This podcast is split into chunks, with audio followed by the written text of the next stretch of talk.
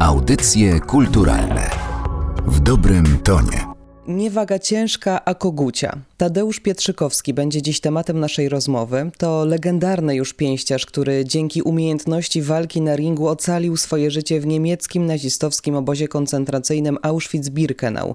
To właśnie ten mężczyzna stał się bohaterem filmu Mistrz w reżyserii Macieja Barczewskiego, którego premiera jest planowana 5 marca 2021 roku, ale obraz był pokazywany przedpremierowo podczas tegorocznego Festiwalu Polskich Filmów Fabularnych w Gdyni, współorganizowanego przez Narodowe Narodowe Centrum Kultury. Naszym gościem jest dzisiaj aktor wcielający się w postać Tediego, bo tak nazywano Tadeusza Pietrzykowskiego, Piotr Głowacki, a ja nazywam się Katarzyna Oklińska. Dzień dobry. Dzień dobry. Ten film to pan.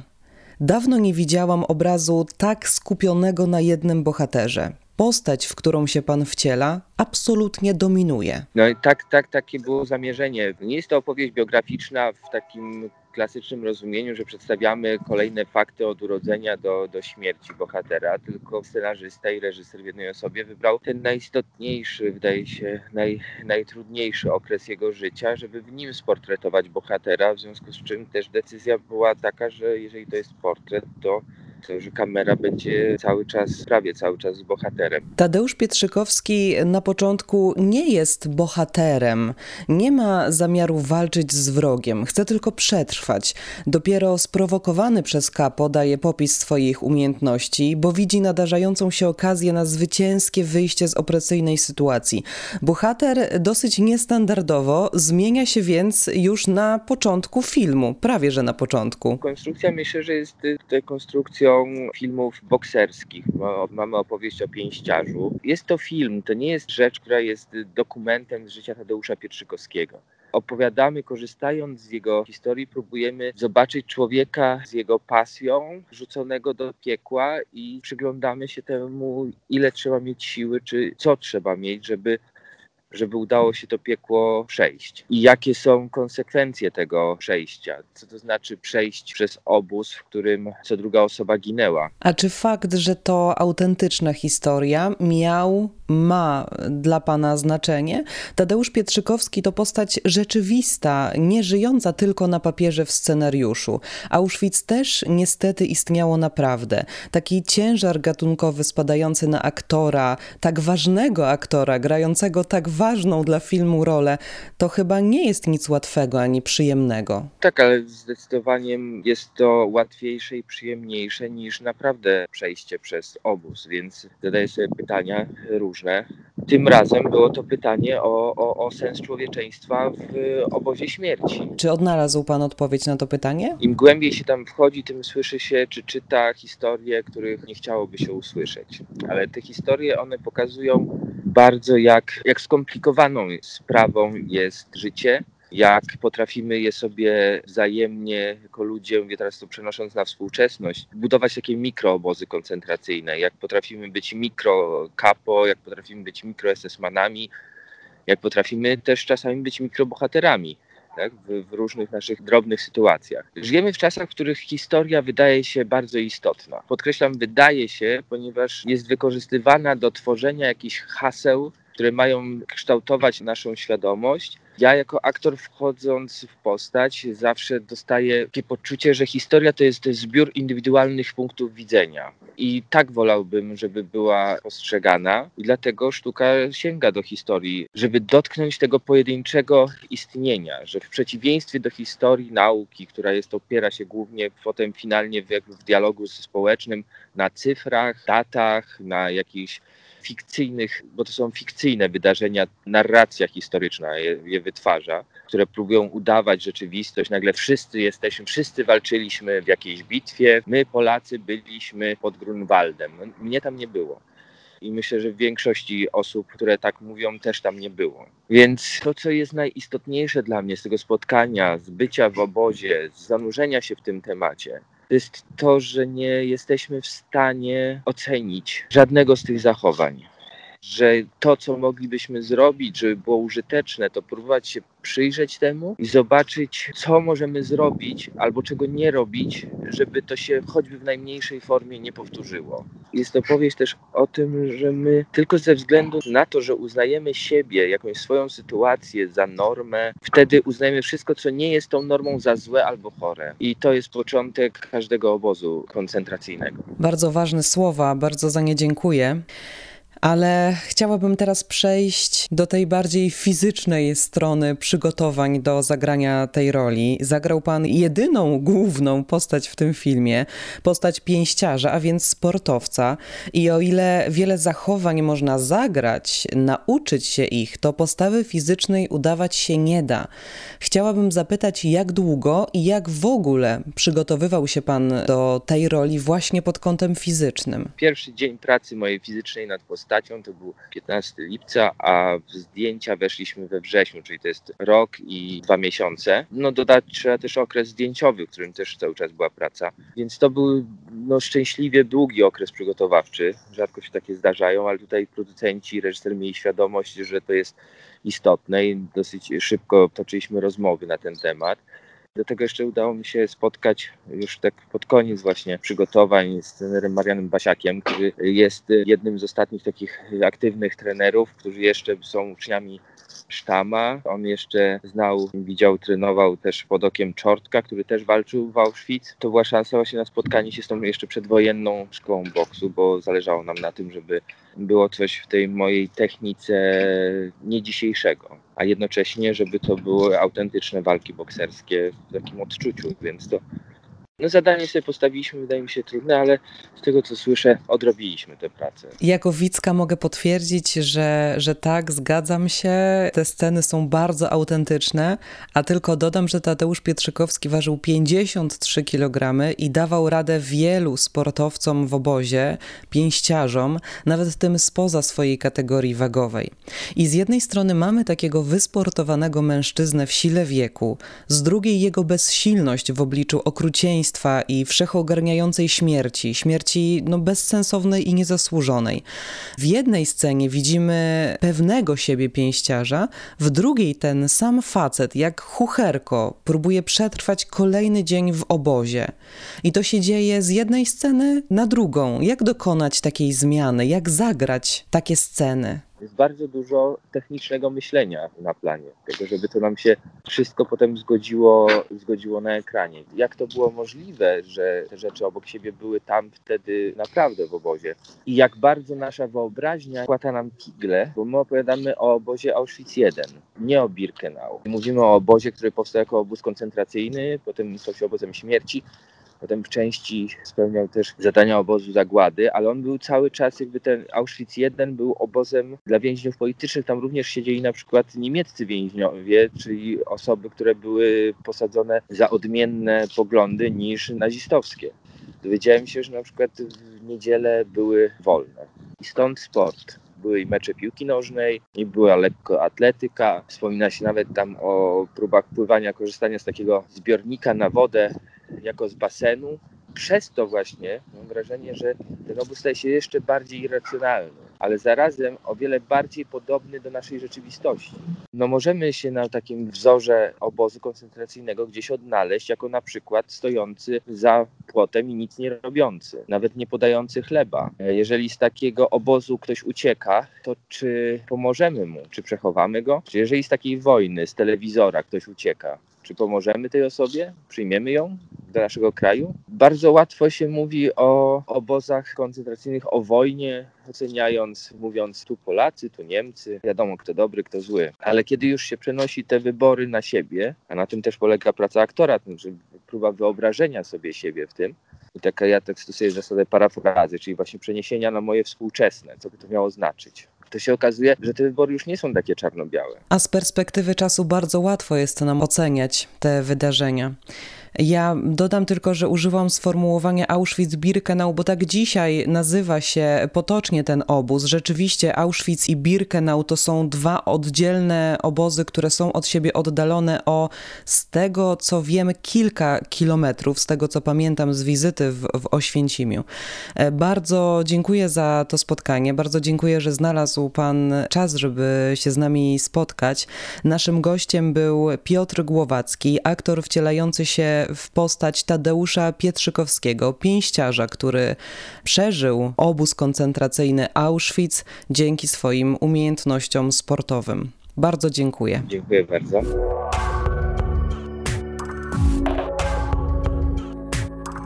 Kolejnym gościem audycji kulturalnych jest reżyser filmu Mistrz Maciej Barczewski. Dzień dobry. Dzień dobry. Przed chwilą nasi słuchacze mieli okazję wysłuchać rozmowy z odtwórcą głównej roli w pańskim filmie, Piotrem Głowackim.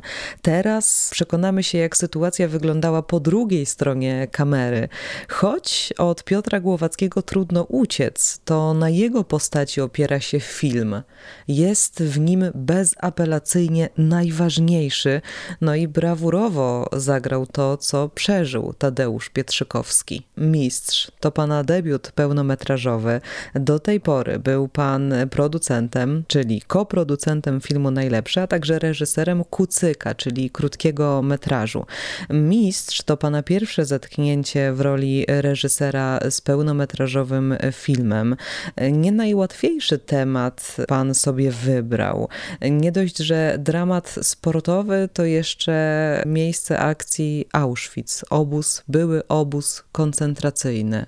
Miałem świadomość w pewien sposób ciężaru związanego z takim, a nie innym wyborem tematyki, z tymi wszystkimi konotacjami, które wiążą się z miejscem, w którym toczy się akcja tego filmu. Miałem również świadomość tego, że w pewien sposób będzie nam jako ekipie ciążyć cały kanon filmów, zarówno z jednej strony toczących się w obozach, których akcja toczy się w obozach zagłady, a z drugiej strony no, swego rodzaju kanonu filmu sportowego, bokserskiego, pewnych rozwiązań, ale zarazem też i oczekiwań z tym związanych. No nie była to decyzja łatwa, nie była to decyzja prosta, ale no ja jestem taką osobą, która w jakiś sposób zawsze czuje się zmotywowana czymś, co stanowi wyzwanie, żeby w pewien sposób to miejsce i tę problematykę postarać się przybliżyć nowemu pokoleniu widzów. Gdzieś tam coś tam ktoś kojarzy, trzy po trzy, mniej więcej z lekcji historii, ale to już jest, uproszczę może trochę mówiąc, ale, ale nie będę daleki od prawdy, mitologia grecka dla młodego pokolenia. Nie ukrywam, że w pewien sposób to też troszeczkę wpłynęło nas na to, w jaki sposób opowiedzieliśmy o, o Tadeuszu Pietrzykowskim, bo dla młodych ludzi on jest swego rodzaju mitologicznym herosem. Tadeusz Pietrzykowski zmienia się na naszych oczach. Poznajemy go jako zastraszonego więźnia obozu koncentracyjnego. Podczas pobytu tam, dostrzegając nadzieję w swoich umiejętnościach jako pięściarza, obserwujemy jego wolę walki o życie.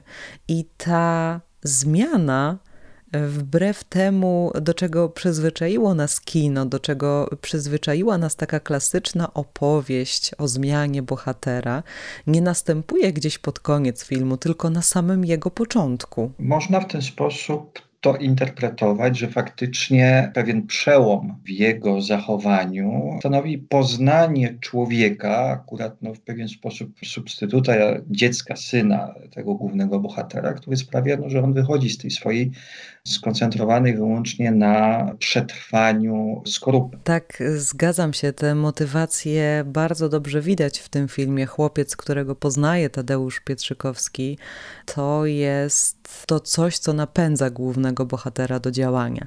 Pan Piotr Głowacki zdradził mi, że dostał od pana bardzo dużo czasu na przygotowanie, bo zagranie takiej postaci sportowca wymaga ogromnego przygotowania i tego czasu było sporo. Musimy pamiętać, że takie osoby jak Piotr Głowacki czy Grzegorz Małecki, no, to są osoby z, już z olbrzymim doświadczeniem, zarówno scenicznym, jak i filmowym. I no, nie jest dla nich pierwszyzną odgrywanie scen w zupełnie, użyję takiego kolokwialnego określenia, randomowej kolejności, co niestety czasami trzeba było robić, realizując po cztery sceny dziennie, ale wszyscy jakoś sobie z tym poradziliśmy. Nie jesteśmy w tym odosobnieni. Bardzo rzadko w ogóle w kinematografii zdarza się taka sytuacja, żeby można było sobie pozwolić na komfort kręcenia filmu chronologicznie. Jak to jest ułożyć sobie współpracę z tak doświadczonymi aktorami, jak pan powiedział?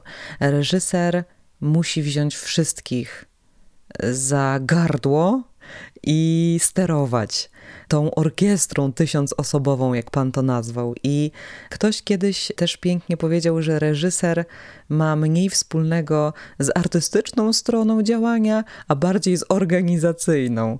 I rzeczywiście wydaje mi się, że jest w tym troszeczkę prawdy, chociaż nie odbierałabym reżyserom tej artystycznej wizji w zupełności, ale jednak liczy się tutaj doświadczenie i realizacja pierwszego filmu pełnometrażowego. Wydaje mi się, że to może zapadać gdzieś głęboko w pamięć. Oczywiście miałem świadomość tego, że mistrz jest projektem wysokiego ryzyka nie tylko ze względu na temat, ale i warunki, w których odbywały się zdjęcia, ale też chociażby to, że nie dość, że musiałem tych aktorów poprowadzić, to jeszcze musiałem ich poprowadzić, no wydaje mi się, w 70% w obcym języku niemieckim, co stanowiło jeszcze dodatkową poprzeczkę trudności, więc no, zdając sobie z tego wszystkiego sprawę, no, stwierdziłem, że podejdę do tego w najprostszy sposób.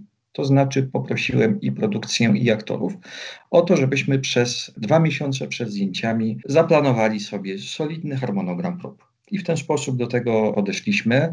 Aktorzy byli tym zachwyceni, bo tak mi gdzieś pokątnie opowiadali, że, że, że często w filmach polskich tych prób się prawie w ogóle nie robi. To znaczy aktor wchodzi na plan i ma grać, ma grać dobrze. Natomiast wszyscy czuliśmy się bardzo komfortowo w sytuacji, w której na dobrą sprawę próby wyczerpały 90% pytań, które mogły się pojawić na planie konsekwencji e, również sam plan filmowy odbył się terminowo i bez nadzwyczajnej ilości nadgodzin. A pan te próby zaczerpnął z innego rodzaju kina, bo wiem, że inspiruje się pan raczej kinem amerykańskim. Tak, no, trudno mi to ukryć, bo, bo już na etapie krótkiego metrażu My Pretty Pony z Marianem Dziędzielem właśnie dużo osób twierdziło, że, że, że mój charakter pisma jest taki bardzo amerykański. Tropy hollywoodzkie, tropy amerykańskie to są tropy, które nie podobają się części krytyków. Nie ma w ogóle co tego ukrywać. Ale z drugiej strony, no, moją jakąś taką ambicją zawsze było komunikowanie się przede wszystkim z widzem i to możliwie z szerokim spektrum tego widza co zakłada, że sama forma filmu musi być komunikatywna. To już wiemy, jakie ma Pan inspiracje, ale ciągle nie wiemy, jak to się stało, że postanowił Pan związać swoje życie z reżyserią. Wiem, że te początki no, nie były takie oczywiste i takie klasyczne, jakbyśmy mogli się tego spodziewać. Czy zechciałby Pan nam pokrótce opowiedzieć swoją historię? No, bardzo pokrótce, bo uważam, że sam film jest dużo bardziej interesujący ode mnie. Natomiast Natomiast faktycznie było tak, że w okresie studiów, były to studia prawnicze, ja się bardzo mocno filmem nie tylko jako widz interesowałem, nie miałem wówczas jeszcze odwagi, żeby zajmować się filmem w jakikolwiek sposób profesjonalnie. Zagłębiłem się w naukę prawa. No ale przyszedł też taki moment, że stwierdziłem, dlaczego, dlaczego swojej pasji filmowej nie przekuć również w jakieś owoce. No to zaowocowało tym filmem, o którym wspomniałem, czyli Kucykiem. Tak jak pani trafnie zauważyła, on zarezonował przede wszystkim w państwach anglosaskich. Film dostał całkiem sporo nagród. No i to w jakiś sposób zachęciło mnie do tego, żeby spróbować zmierzyć się z dłuższym metrażem. Wybrałem sobie film historyczny, film obozowy po niemiecku i o boksie, na którym słabo się znam, powiem szczerze, nigdy nie byłem na ringu, ale bardzo mnie pokrzepiło kilka recenzji recenzentów, którzy ćwiczą boks i oni mówią, że oni jeszcze nie widzieli polskiego filmu, który tak dobrze ten boks by czuł. Czyli no, nie trzeba wcale świetnie jeździć na nartach, żeby, żeby pokazać piękno tego sportu, nie trzeba trenować boksu, żeby móc też coś o nim opowiedzieć. To ja tylko podsumuję, jeżeli Państwo, nasi słuchacze wpiszą sobie w przeglądarkę nazwisko naszego gościa, Maciej Barczewski i pojawi się Państwu informacja, że jest to utytułowany prawnik, wyspecjalizowany w prawie europejskim, współpracownik Oxfordu i tak dalej, i tak dalej, to wszystko to jest prawda, ale pan Maciej Barczewski ma swoje drugie oblicze, uwielbia robić filmy i chciałabym, żeby każde hobby każdego człowieka było przekuwane w taki sukces, kiedy jego dzieło jest pokazywane wśród najlepszych filmów minionego roku na festiwalu polskich filmów fabularnych w Gdyni. Ale wybrał sobie pan temat niełatwy, do czego się pan przyznaje i przyznaje się pan do tego, że nawet nie za bardzo miał wcześniej kontakt z boksem. Więc ja zapytam pana wprost, jak mówić o Holokauście, żeby opowieść była prawdziwa, a jednocześnie pozbawiona patosu. Ja myślę tak, że jednak to doświadczenie w charakterze naukowca, jak to nazwijmy, w pewien sposób przełożyło się na sposób pracy nad tym projektem filmowym, ponieważ pierwsze czynności, które ja wykonywałem w tym zakresie, to były badania. Zdobyłem wszystko, co mogłem zdobyć na temat obozu Auschwitz, przeczytałem wszystko, co mogłem przeczytać na ten temat, obejrzałem wszystko, co mogłem. Czyli, jak to się mówi po amerykańsku, w amerykańskiej kulturze, postanowiłem rzetelnie odrobić swoją lekcję. Było mi też, powiedzmy, o tyle łatwo, że przez wiele lat mieszkałem pod jednym dachem ze swoim dziadkiem, który przez trzy lata był więźniem obozu Auschwitz. Więc u mnie nie chcę mówić, że ta tematyka była w jakiś sposób oswojona, ale myślę, że można by się pokusić o to twierdzenie. Bardzo mi zależało na tym, żeby pokazując przerażające aspekty tej historii, pokazać, że na tych zgliszczach, na tych ruinach później kwitło życie po prostu. I w jakiś sposób dla mnie w takich historiach to jest najpiękniejsze, że nawet kiedy wydaje się, że świat się kończy, on się kończy dla wielu osób, tysięcy, setek tysięcy, milionów osób, to potem życie wygrywa, tak czy siak, i życie kwitnie. Więc to jest takie przesłanie, które też no, chciałem w mistrzu upostaciowić, przekazać. Na koniec o tytule. Tadeusz Pietrzykowski to mistrz, ale chyba nie dlatego, że wygrał niemal każdą walkę.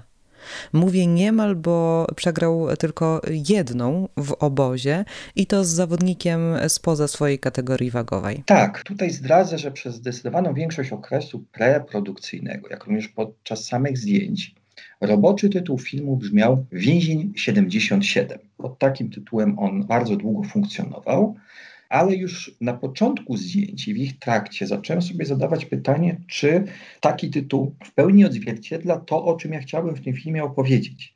Gdyż myślę, że tu nie, nie, nie zespoileruję jakoś bardzo końca filmu, no ale w pewien sposób już i pani zasygnalizowała.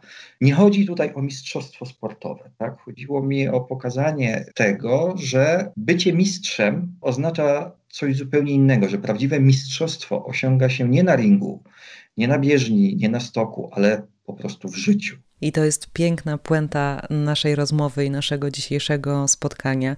Bardzo za nie dziękuję. Naszym gościem był reżyser filmu Mistrz, Maciej Barczewski. Jak się okazało, nie tylko reżyser, ale także prawnik. Dziękuję bardzo. Audycje kulturalne w dobrym tonie.